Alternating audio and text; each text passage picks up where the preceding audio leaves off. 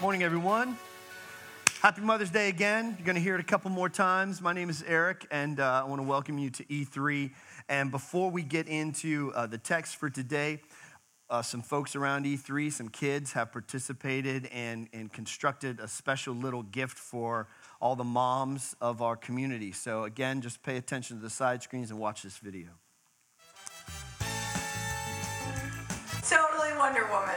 Yeah? Wonder Woman is, oh, well, She's got the strength, Yeah. flying as well. hmm and she looks to fly in a leotard. Probably like Spider-Man, but with meatballs. Batman. Wonder Woman. Wonder Girl. Wonder Girl? Yeah. Ooh. Supergirl. Supergirl. Supergirl. Superwoman. Wonder Woman. Maybe she could be Hulk. no? Okay, sorry. Woman. I'm Tickle. Tickle. Tickle yourself? Tickle her? Yeah, Tickle her. Tickle her. Tickle Tickle my baby brother. Dance funny around the whole room. Tell her the funniest joke in the world. Make fun of my dad. It's really mean. First things first. What is that usually followed by? Chores. Clean your room. Clean up. You better clean up your room. I love you. Um, I love you. Love kisses. You love kisses. Be the best you can be, probably, yeah. I'm so proud of you. She's uh, friends with everyone she meets. It's amazing. She does everything. She um teaches us. She uh, um loves people because um when I need help, she helps me. Because she's strong. Because she's my mom.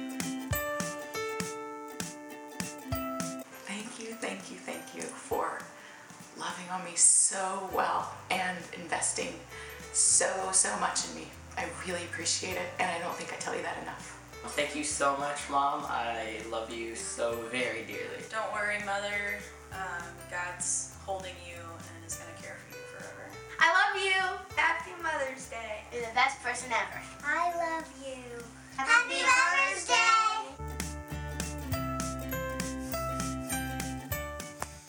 Daddy should Yeah. bow down to Hey, if you're in junior high now, you guys can go and meet your leaders. Uh, I think it's funny how some of the kids, like the longer the video went on, you know, it's like the slouchier they got in the chair. like I thought they were going to slide off. Yeah, so it, it's Mother's Day, and and um, I thought, I thought, um, you know, I'd spend a little time with with you guys um, talking about, you know, my mom. Um, got some pictures of her. This is her in a wedding dress. Um, Sorry, man, I'm really emotional today. I don't, I don't know what it, I don't know what, what it is. Um, her name's uh, Margaret. Uh, we call her Peggy. Um, her maiden name is Hearn. Case is her married name, and yes, that was an unfortunate hair choice by me. Um, can we not stare at that picture for the next? Okay. Um, and I wanted to tell you about my mom. Uh, I am going to call her today, and I want to tell you I, I'm actually going to call my mom at the 11 o'clock gathering. Um, so if you want to hear my mom's voice, stick around. I'm going to call her from the stage, and uh, she knows this is coming, and hopefully she's. I, you know, I, I told her not to tell me any, any embarrassing stories about me because I'm like, just remember when you hang up, I still have the microphone. I'll get her back. Um, here's what I learned from my mom. Uh, I learned, I learned the value of, of hard work. And I also, I think I learned that work isn't always glamorous, you know. Um, and these, some of these stories are stereotypical. I'm sure we all have them, you know. But my mother worked in a, she worked in a furniture store in Pennsylvania. And uh, the stereotypical story I, I have about my mom is the day I was born, right? She worked a full day of work. Um, probably in labor, came home, cooked dinner, pork chops, always was told it was pork chops, probably in labor, and then after taking care of all of those things, went to the hospital, and uh, and I was born, you know, and just I don't that that's more than my mom, you know, but that's my story. Um, and then I, I, she went on, uh, and she worked and and what she also taught me about work also bled into this other thing that she taught me, and that was the value of education. neither of my parents went to college. They went to, I think, business schools or you know two year programs back in the day. But they just declared to my sister and I. They said, "Look, you're going to school. You know, we didn't. You are." And so my sister, she's five years older than me. She went to um, she went to Texas Tech University. Um, she got some scholarship money and and and went there. And then when my time came around, um, you know, like a lot of us, I didn't really know what I wanted to do with my life. I had trouble picking a college, and and and I picked uh, a private school to go to. And I didn't really know financially what a private school meant. But because of that value, like my mom and my dad, they never said no. You know, and they should have. They should have. Um, and I found out later, actually, I probably knew it at the time, but I was just too self centered to realize it, that everything my mom earned, she went to work for Sears we moved to Texas. She, worked, she went to work for Sears, a service center.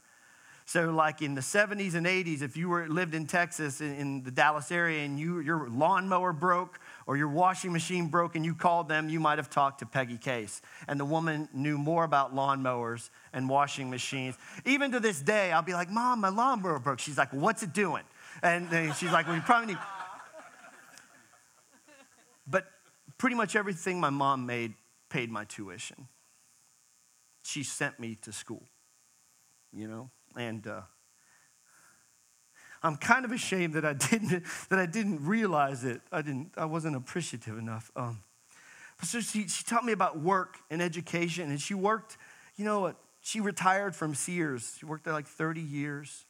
You know, wore a uniform. You know, just not glamorous work at all. But she just showed up every day, and she got it done. And the last thing that I think my mom did is uh, she taught me the value of being in church, being in a faith community. Because by golly, every Sunday we were in church. Now, if, you were, if your family was anything like mine, you know that the hours getting ready for church were not so church like.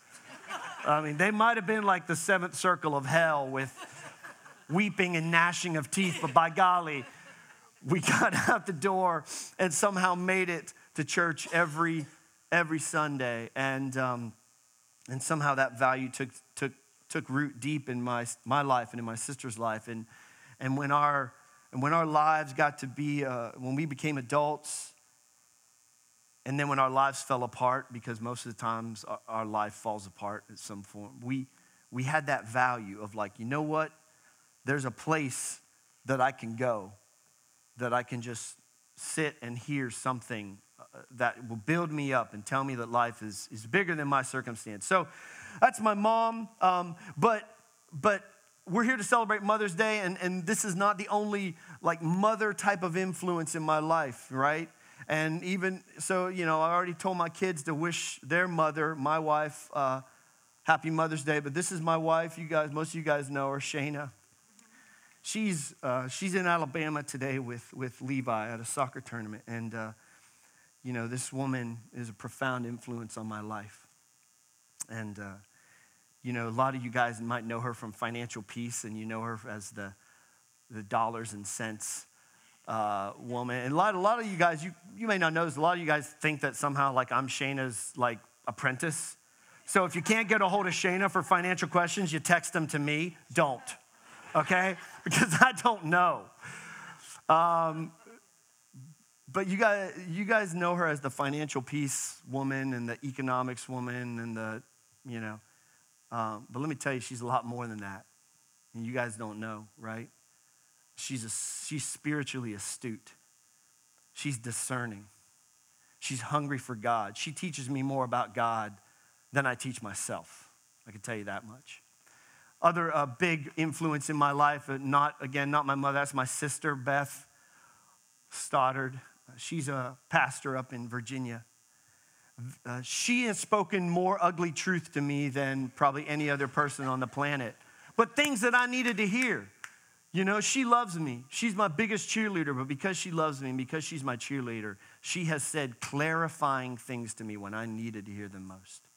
You know, when I was kind of going this way and very headstrong in my thinking, and all, you know, I'm going to do this. And she would be like the one that tapped me on the shoulder and said, can I tell you how messed up you are? And because I knew she loves me, because I know she's my biggest cheerleader, like, it's one of those times where I just sit up and listen. And the, the list goes on and on uh, from, from here. Um, and let me just tell you about a couple other women uh, and, and influences in my life that were like mothers to me, right? I actually, when I started working for churches, my first boss, my first you know, supervisor in ministry was a woman named Nancy Ortberg. And uh, she was the first woman that, or first person that ever sat down and said, Look, Eric, I get it. You can play music and you can sing really well. But she said, Let me, let me give you a couple things to think about. She said, Eric, I think, I think there's a teacher inside you. I think there's, I think there's something inside you that God wants to bring out in terms of communicating to people. And she said, Eric, I think there might be a, a leader inside you, a leader that, that, that wants to kind of lead people and help organizations and ministries go places. Um, this was up in, in Chicago. When we moved to Chicago, you know, we didn't have any friends and family up there. Shane and I moved up there. Man, we were just orphans, little Texan orphans in, in the big city. And we ran across this woman named Barb Dolan, and her and her husband led uh, our first Bible study. They were in their 50s, we were in our 20s, and this woman just was our, she was our surrogate mom. You know, she took us in, she fed us, she uh, spoke truth into our lives when, when we were thinking crazy thoughts, because most 20 somethings speak, uh, they think crazy thoughts. If you're in your 20s, sorry, but somebody needs to tell you. She gave us places to refuel. You know, they had a beach house in Michigan, and she would just like, master of hospitality. Come to the house, you could just relax. But one of the things that I most remember about Barb is that I remember sleeping in all the time at her house. She had this room we called the cave, and it almost had like blackout windows, and you could just sleep, and you wouldn't even know what time it was, you know? And I'd wake up, and I'd always feel that vague sense of guilt of like sleeping till 10 or 10.30, you know, even especially as a 20-something. She's like, and her phrase was, well, if you slept that long, you probably needed to. But just little gentle things like that. Um, and then in this community, I want to tell you, I'm not going to name names because sometimes that gets awkward. But there are people in this community that, that still, women that mother me in such amazing ways. I've got friends who tap me on the shoulder whenever I'm not living a relationally honest life and they tap me and, and they say, You've got some unresolved issues with this person. You need to go be honest with them. I've got, I've got uh, people and women in this community that encourage me constantly. Oh my gosh, Eric, keep going, keep going. Thank you, thank you, thank you, thank you, thank you. So many uh, influences on my life. So, Mother's Day is, is such an important day to honor, like Dan said, not just the women, but what they represent in the character of God. So uh, I'm going to say a prayer for, uh, for the mothers and, and the mothers to be and the spiritual mothers in our community. And um, I'm going to ask you all to bow your heads and just hear these words as I pray for the women in this community. Pray a blessing, and, uh, and you guys join me in this prayer. Father, we thank you for our mothers, to whom you've entrusted the care of every precious human life from the very beginning in the womb. God, you've given to women the capacity of participating with you in the creation of new life. Grant that every woman may come to understand the full meaning of that blessing, which gives her an unlimited capacity for selfless love. For every child she may be privileged to bear and for all your children. God, watch over every mother who is with child. Strengthen her faith in your fatherly care and love for her and her unborn baby. Give her courage in times of fear or pain, understanding in times of uncertainty and doubt, and hope in times of trouble. Grant her joy in the birth of her child. God, to mothers, you've given the great privilege and responsibility of being a child's first teacher and spiritual guide. Grant that all mothers may worthily foster the faith of their children, following the example of Mary, Elizabeth, Peggy Case, and other holy women who follow Christ. Help mothers to grow daily in the knowledge and understanding of your Son, our Lord Jesus Christ, and grant them the wisdom to impart this knowledge faithfully to their children and to all who depend upon them. God, assist all spiritual mothers, those who may, though may, they may have no children of their own, nevertheless selflessly care for the children of others, of every age and stage in life. Grant that they may know the joy of fulfilling this motherly calling of women, whether in teaching, nursing, leadership, religious life, or in any other work, which recognizes and fosters the true dignity of every human being created in your image and likeness. We beseech you to send your Holy Spirit, the comforter to all mothers who sorrow for children that have died, are ill, or estranged from their families, or who are in trouble or danger of any time, any kind. Help grieving mothers to rely on your tender mercy and fatherly love for all your children. God bless all of those to whom you've entrusted any form of motherhood.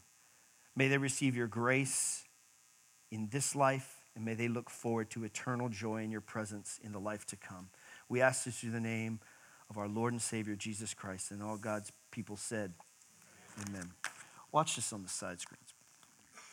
You know, and and the truth of the matter is, is that as people have studied this, they've said no. Genius is actually most of the time the result of an incredible amount of hard work and discipline. That uh, you need to have a life that, that can facilitate doing 10,000 hours of work. That's a lot of time. But that if you put the hours in with the, with the baseline sort of um, ability, you can become a genius. You can become a master, a craftsman. This is one of my guitars. So, uh, who is that guy? Um, that was a message I preached about seven, six years ago.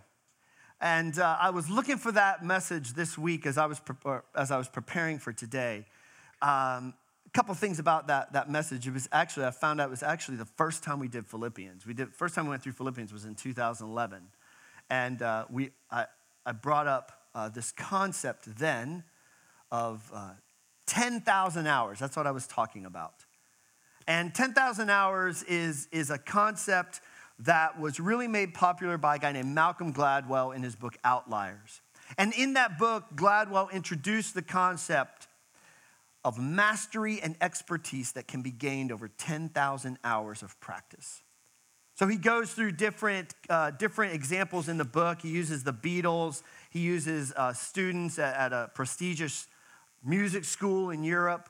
And he found that really eh, there is this unique number of 10,000 hours. It's not just picked out of the, the sky, that people who have mastered instruments, mastered a science, mastered a medical profession, mastered anything, have spent roughly 10,000 hours practicing it. And uh, that resurfaced for me this week in some very, you know, kind of Holy Spirit ways. And it led me to return to the concept for what we're going to talk about today. But as I returned to it, uh, I found out that there were some interesting new developments. So I'm getting the unique, and you guys are getting the unique opportunity to hear me update a message and maybe admit, hey, like some new information has come to light. So I have to massage what I said six years ago and nuance it a little bit. So, this idea of 10,000 hours, even though it was popularized by Malcolm Gladwell, it actually comes from a guy named Anders Ericsson, who's a psychologist and a professor at where else? Florida State University. I had no idea about that. So, Ericsson is the guy that, that came up with the original concept and did the original studies with some other people about 10,000 hours producing a level of mastery. Uh, but in that concept, like he found out that uh, there were some particular aspects of 10,000 hours that I thought were worth exploring. And so, what we're going to do is explore that through the text of Philippians 3 and through a specific set of verses in Philippians 3. Uh, as I got into it, I'm just going to be flat out honest. Like, there was no way I could do this, Philippians 3, in one week. So, we're going to figure out a way to circle back to some of these verses. But for our purposes today, I want us to look uh, at the text beginning in verse 17. So, again, Philippians starts at roughly page 708 in the E3 Black Bibles. Um, if, you, if you have one of those, that's where you got to go to chapter 3. Otherwise, just follow along. So, Paul says this way, starting in verse 17. He says, Dear brothers and sisters, pattern your life after mine and learn from those who follow our example. For I've told you often before, and I say it again with tears in my eyes, that there are many whose conduct shows that they are really enemies of the cross of Christ. They're headed for destruction. Their God is their appetite. They brag about shameful things, and they think only about this life here on earth. But we are citizens of, what's it say? Heaven, where the Lord Jesus Christ lives. And we are eagerly waiting for him to return as our Savior. He will take our weak mortal bodies and change them into glorious bodies like his own, using the same power with which he will bring everything under his control.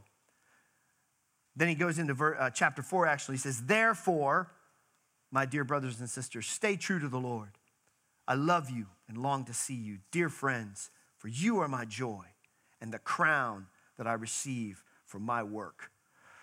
All right, I'm gonna tell you, like, I'm gonna hope that I can uh, ignite just a little bit of the passion in you that this text ignites in me. So if I don't, then just enjoy me making a fool of myself for about the next 20 minutes.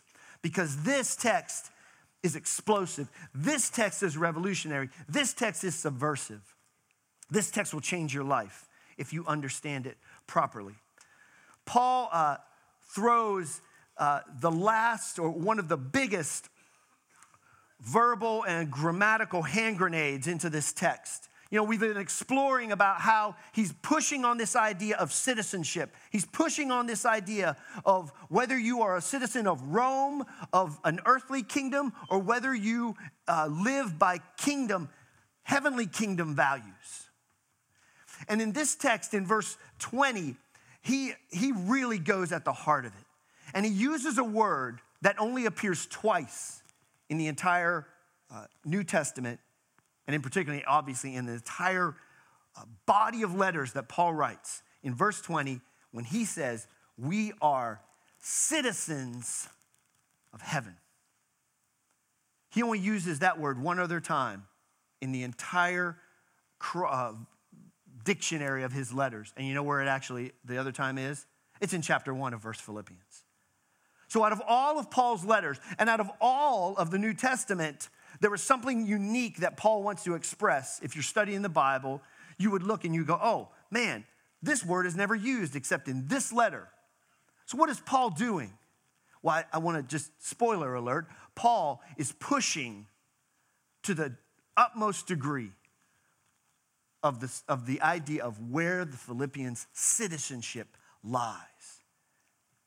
And he basically just pulls off all the little subtleties, all the little, uh, you know, hints and allegations that he makes, and he just goes straight to the heart of it. Look, we are citizens of heaven, not Rome. And in chapter 1, in verse 27, he says it uh, in a similar fashion. He says, above all, you must live as citizens of heaven. Now, again, if you, if you want to go back, if you maybe need a refresher, I would just go back to the first week of this series, watch the Vimeo. If you haven't seen it, go back. There's so much beautiful historical context to what Paul's doing here. Okay? So he just goes straight at the heart of the Philippians self conception. Where is your citizenship? And he says, Look, we're citizens of heaven where the Lord Jesus Christ lives. And now remember, in Philippi, who is supposed to be the Lord according to Rome? Caesar. But Paul, but Paul says, No, we're citizens of heaven where the Lord Jesus Christ lives, and we're eagerly waiting for him to return as our Savior. And this word is actually really, really unique to Paul as well. You wouldn't think that because Savior is pretty common church language but it's actually unique usage in Paul. Soter. And uh, guess who's also known, prefers to be known as a savior in Rome? Caesar. So Paul says, no, uh, the Lord Jesus Christ is our Caesar, and Caesar is not our savior. Jesus Christ is our savior. But what is also going on underneath all of that is the central question of um, what does it mean to be a citizen of heaven? What is Paul getting at in the, in the particularly in the scope of his larger theology? Because Paul is, is, is hinting at something right here when he's saying, look, we're citizens of heaven, and guess what? We're waiting for him to come to us. Right? It says we're waiting for him to return as our Savior and change our bodies. And what Paul's talking about there is this thing called the resurrection. And that is where our concept and our topic of hope comes from. And what it means for us today is simply the, the saying is to be a citizen of heaven in this context means to have hope in the resurrection. Okay? Now, this is where I get a little bit geeky because a lot of us go, okay, yeah, resurrection, that's kind of a cool, vague theological concept. What does that mean for us today? And I want to tell you that it means everything to Paul. Everything. Uh, and first of all, we, talk, we talk about it by, in terms of the language. Like Paul is saying, like, look, the resurrection means that this guy, Jesus, is going to come to us. Our God is not far off, like that song we sang earlier. A God in outer space doesn't do anything for me. But Jesus Christ will come to us. Our hope is not far off in the clouds. Our hope is going to be present to us. Philippi is a colony of Rome. Now think about that. Paul's using that concept here. And he says, look, the point of a colony is not that eventually we're all going to get up and go move to Rome. The point of a colony is that you exist to bring some of Rome to the world. And in the same way, Paul's saying, look, we're citizens of heaven. It's our job not to get up and go out of here and go be, be with heaven sometime. The part of us is to bring heaven down to this earth now. Just like uh, Kelby read that scripture earlier, Revelation 21. Eventually, heaven the, uh, the New Jerusalem are going to meet in a very real way. Now, where this gets interesting is that uh, this pushes on our concept of the afterlife. Okay? And let me just give you a perspective uh, of, of what a North American church afterlife can tend to look like. Now, your concept of the afterlife might look a little bit like this guy. Nicolas Cage appears in uh, the blockbuster film Left Behind. Big book series in the 90s. Anybody ever read the Left Behind series? I read a couple of them. Huge influence on the North American concept of the afterlife. Bunch of people disappear in something called the rapture, a bunch of people left over, there's a bunch of battles, there's an antichrist, okay? It's a huge influence. Let me tell you, uh, I don't have a huge lot of time to unpack this. This is not, uh, left behind is not the only biblical way to understand what's going to happen at the end okay? That's for another series some other time. Your concept of the afterlife might look a little bit also like this. Just watch this. Maud Simpson, welcome to Protestant heaven. Through in one, hurrah! Poppy, have you seen Dash? But where's Homer and Bart?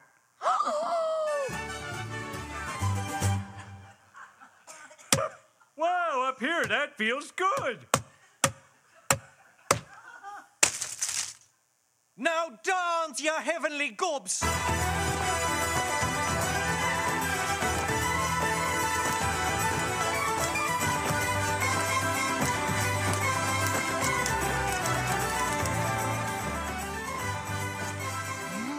I wish my family was with me. Sorry, Marge, they're just not our sort.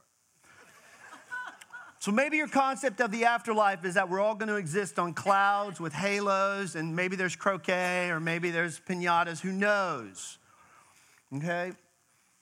That we go, we fly out of here. And even a lot of the songs we sing are kind of based on that. You know, some great, some glad morning when this life is over, I'll fly away. But the text here says that that's not quite it. That Paul says, look, our king is coming here.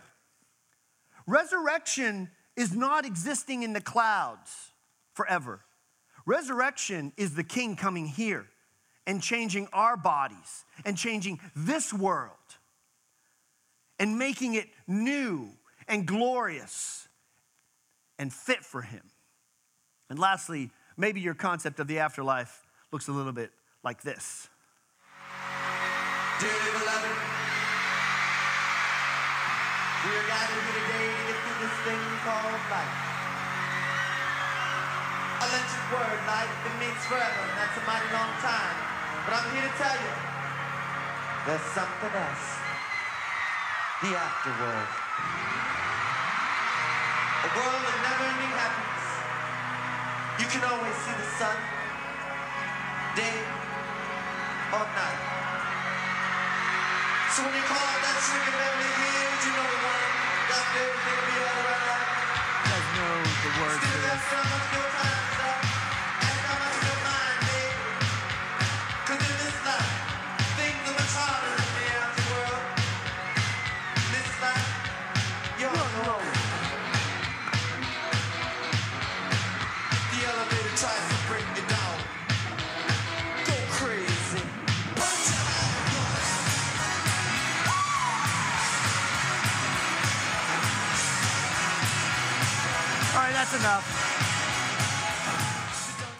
Dancing in the back, just so you know. Um, I think what we need at E3 uh, with E3 music is more synchronized dance moves. What do you guys think? I think so. Look, I couldn't resist, man. It's Prince, right?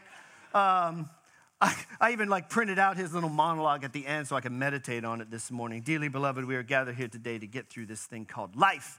Right, so your concept of the after, after, afterlife in, in, in our culture is mostly really, really strongly oriented to us getting out of here and flying away in togas and angel wings. But Paul's saying uh, your hope is not that. And I think it's really important because if your hope is that, look, we're all out of here someday, then I think what, what subtly happens is that you're like, the other part of that equation is like, we're all out of here someday, so let's just watch this whole operation go over the edge of a cliff. Because I'm flying away someday. This whole world is going over the cliff, but someday the clouds are going to be here and we're going to fly in. And that's what heaven's going to be.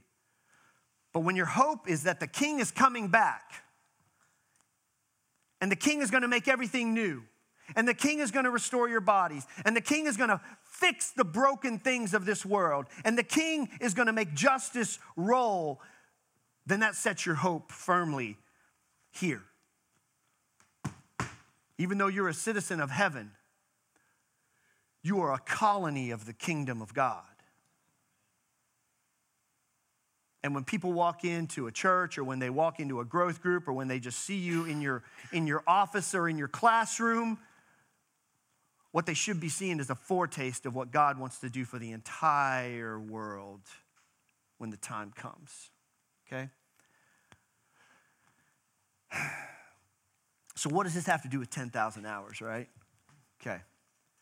Well, this is what I was thinking about. Uh, and this is where, uh, as I explored uh, Anders Ericsson's studies and differentiated a little bit from what Malcolm Gladwell had to say, um, it's interesting because what Ericsson uh, starts, to, starts to unpack is, is, is that it's not just 10,000 hours. And one of the ways I would say is, is that what 10,000 hours has to do with hope is that, first of all, I think a lot of times we don't know what to hope in. That's what I just was telling you about. Our hope is not that we fly away someday. Our hope is that our bodies are renewed and the world is renewed. But then the second part of that is, well, how, do I, how does that impact my life? Do I just sit around waiting? This is where, this is where it gets really interesting to me. You see, what Ericsson said is that it's not just enough to do something for 10,000 hours and to hope that you will become a master at it. That what Ericsson actually says is that you have to take an approach to 10,000 hours of, of any type of project, and, and your approach needs to be purposeful and it needs to be deliberate. So, what he means by purposeful is that you need to choose to, to accomplish a specific aspect of whatever you're trying to master, okay? But what he says about deliberate is, is that uh, deliberate practice involves having a teacher and it involves constantly getting out of your comfort zone. And this is where it gets really, really interesting for church folk. Because the opposite thing is that what, what, And, what Ericsson also found out is that there's this concept of acceptable performance. And what he discovered is that uh, people will, uh, will reach a level of what they call acceptable performance, even as like a doctor. And they will keep just doing the things that they've always done, thinking that they're growing towards mastery. But if you don't keep getting out of your comfort zone, and if you don't have a teacher, that what he actually found is that actually your mastery goes down over time. And when I was listening to this, one of the phrases that popped into my head instantly is like, you know what? Okay, I'm, so, I'm sorry if I'm about to step on any toes, but church attendance does not get it done. Okay? That we could spend 10,000 hours sitting in these comfy chairs, 10,000 hours uh, drinking complimentary coffee, 10,000 hours going to growth groups, and not grow anywhere towards the level of hope that we need. Because we reach the level of acceptable church performance. Anybody know exactly what I'm talking about? Look, this happened to me. This happened to me. I hung around churches for a long time, never grew a lick, thinking that, oh, you know, maybe this thing just works like osmosis. And thank, literally, thank God, some of it actually does. But until I decided to get out of my comfort zone and get a teacher, I didn't grow anywhere like I, like could be or should be. I thought of it this way like, hope doesn't just happen. We'd like to think that if we just come to a, a, enough gatherings and we listen to enough sermons and we, we sing enough worship music, that we'll end up like, like Paul, maybe, if you know your Bible story, or you'll have hope. Because remember, what's Paul going through? He's in prison, he's at the end of his life, he's been beaten, he's been kicked out of synagogue after synagogue. He's been rejected by so many people. And yet he's sitting there writing this letter and he's like, Man, I rejoice. I rejoice. How do you get hope like that?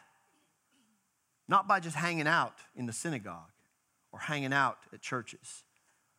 I think Paul was really good at deliberate practice. And I think he had a teacher. And I think he did not even have a comfort zone. And as soon as he felt it, he was like, Oh, get away, it's a comfort zone. Let me go somewhere else. Maybe I'll get beaten up there. Paul lived outside of his comfort zone. Hope does not just happen. And I think most of us in this room need some level of hope.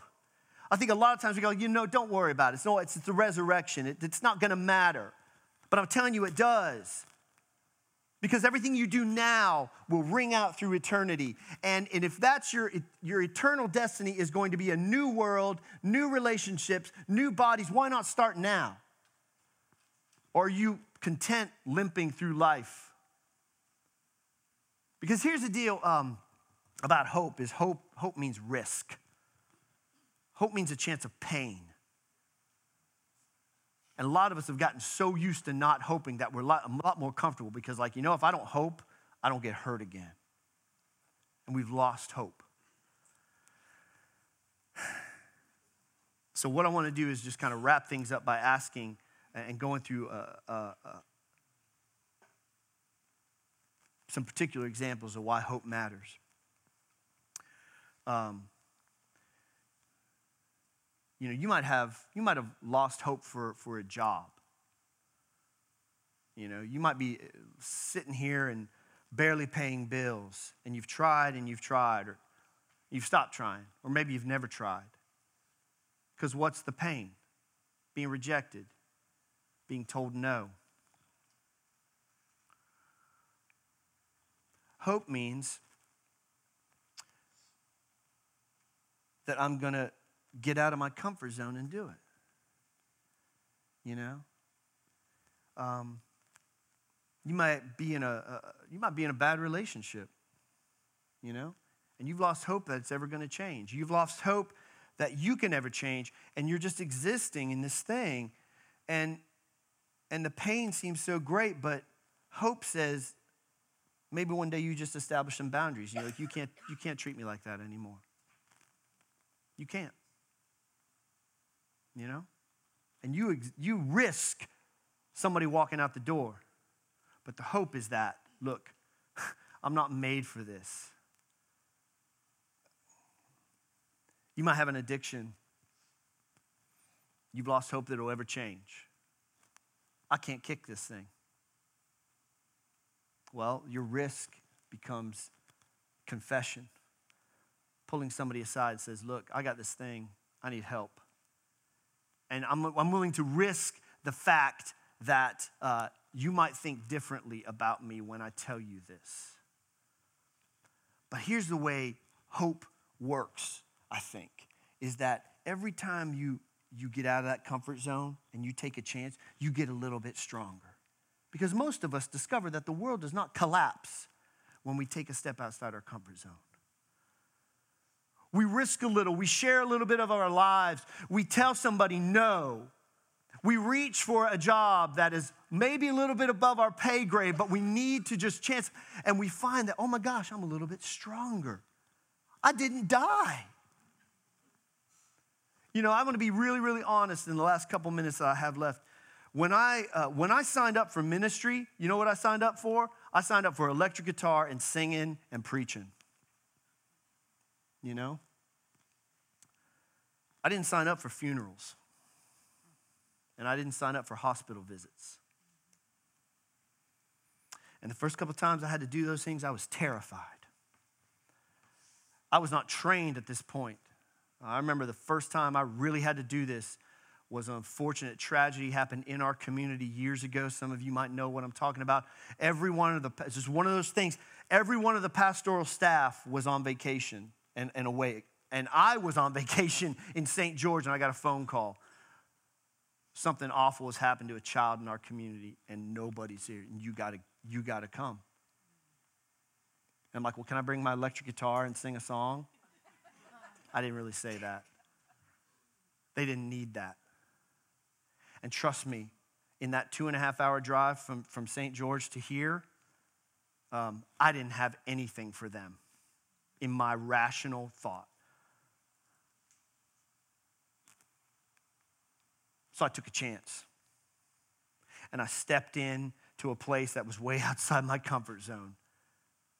I didn't have any magic words. I had nothing except the Spirit of God and my presence. And I walked away from that.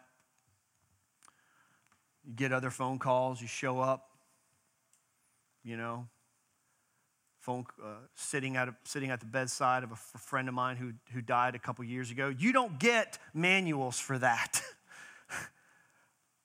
but what I discovered over time is that that's cultivating hope in my life. I get outside of my comfort zone and I realize, oh my gosh, I didn't die. And you know what? Actually, I believe in this thing. I have more hope now than I did six years ago. I know that this stuff is real. I've gone all in on Jesus. But I don't think I would have gone all in if I just sat around and played guitar. I would have enjoyed it.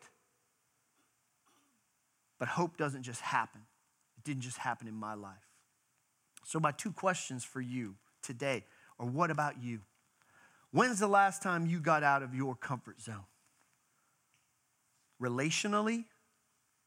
Personally? How much hope do you have, and are you willing to stretch yourself beyond that comfort zone? And the last thing is, the, do you have a hope teacher? Somebody who's, who's been down the road of, of some of this stuff a little bit and can see when you're like at the borderline of your comfort zone and can be like, step across, buddy. I have multiple hope teachers that very gently pull me out of my comfort zone. I'm grateful for every single one of them. Uh, and like this, uh, a good friend of mine who, who you guys know, but I'm not going to say his name, he has a habit of going to the hard places of the world. Just does. He's not Superman.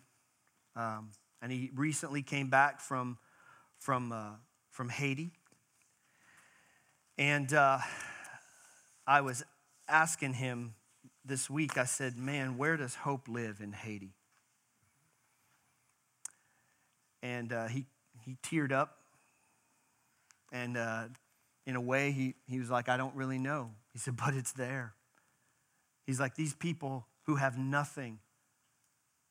And I almost started thinking, like this morning, I was like, They have nothing. They have no comfort zone. So all they have is hope. And then I got a text message from him the next day, and he said, Hey, I, I put something on your desk that I bought in Haiti. He's like, I think, I didn't really know why I bought it for you, but now I think I know. And so I came in on Wednesday, and this is what I found on my desk. It's a Christmas ornament that says hope.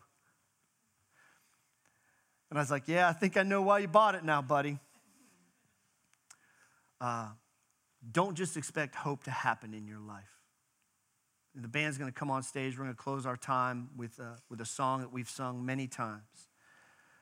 We need to remember that the victory is won. Our King is coming for us. And that's the basis of our hope. But it's not just going to happen in your life. We all need it. But showing up on Sunday is just a first step.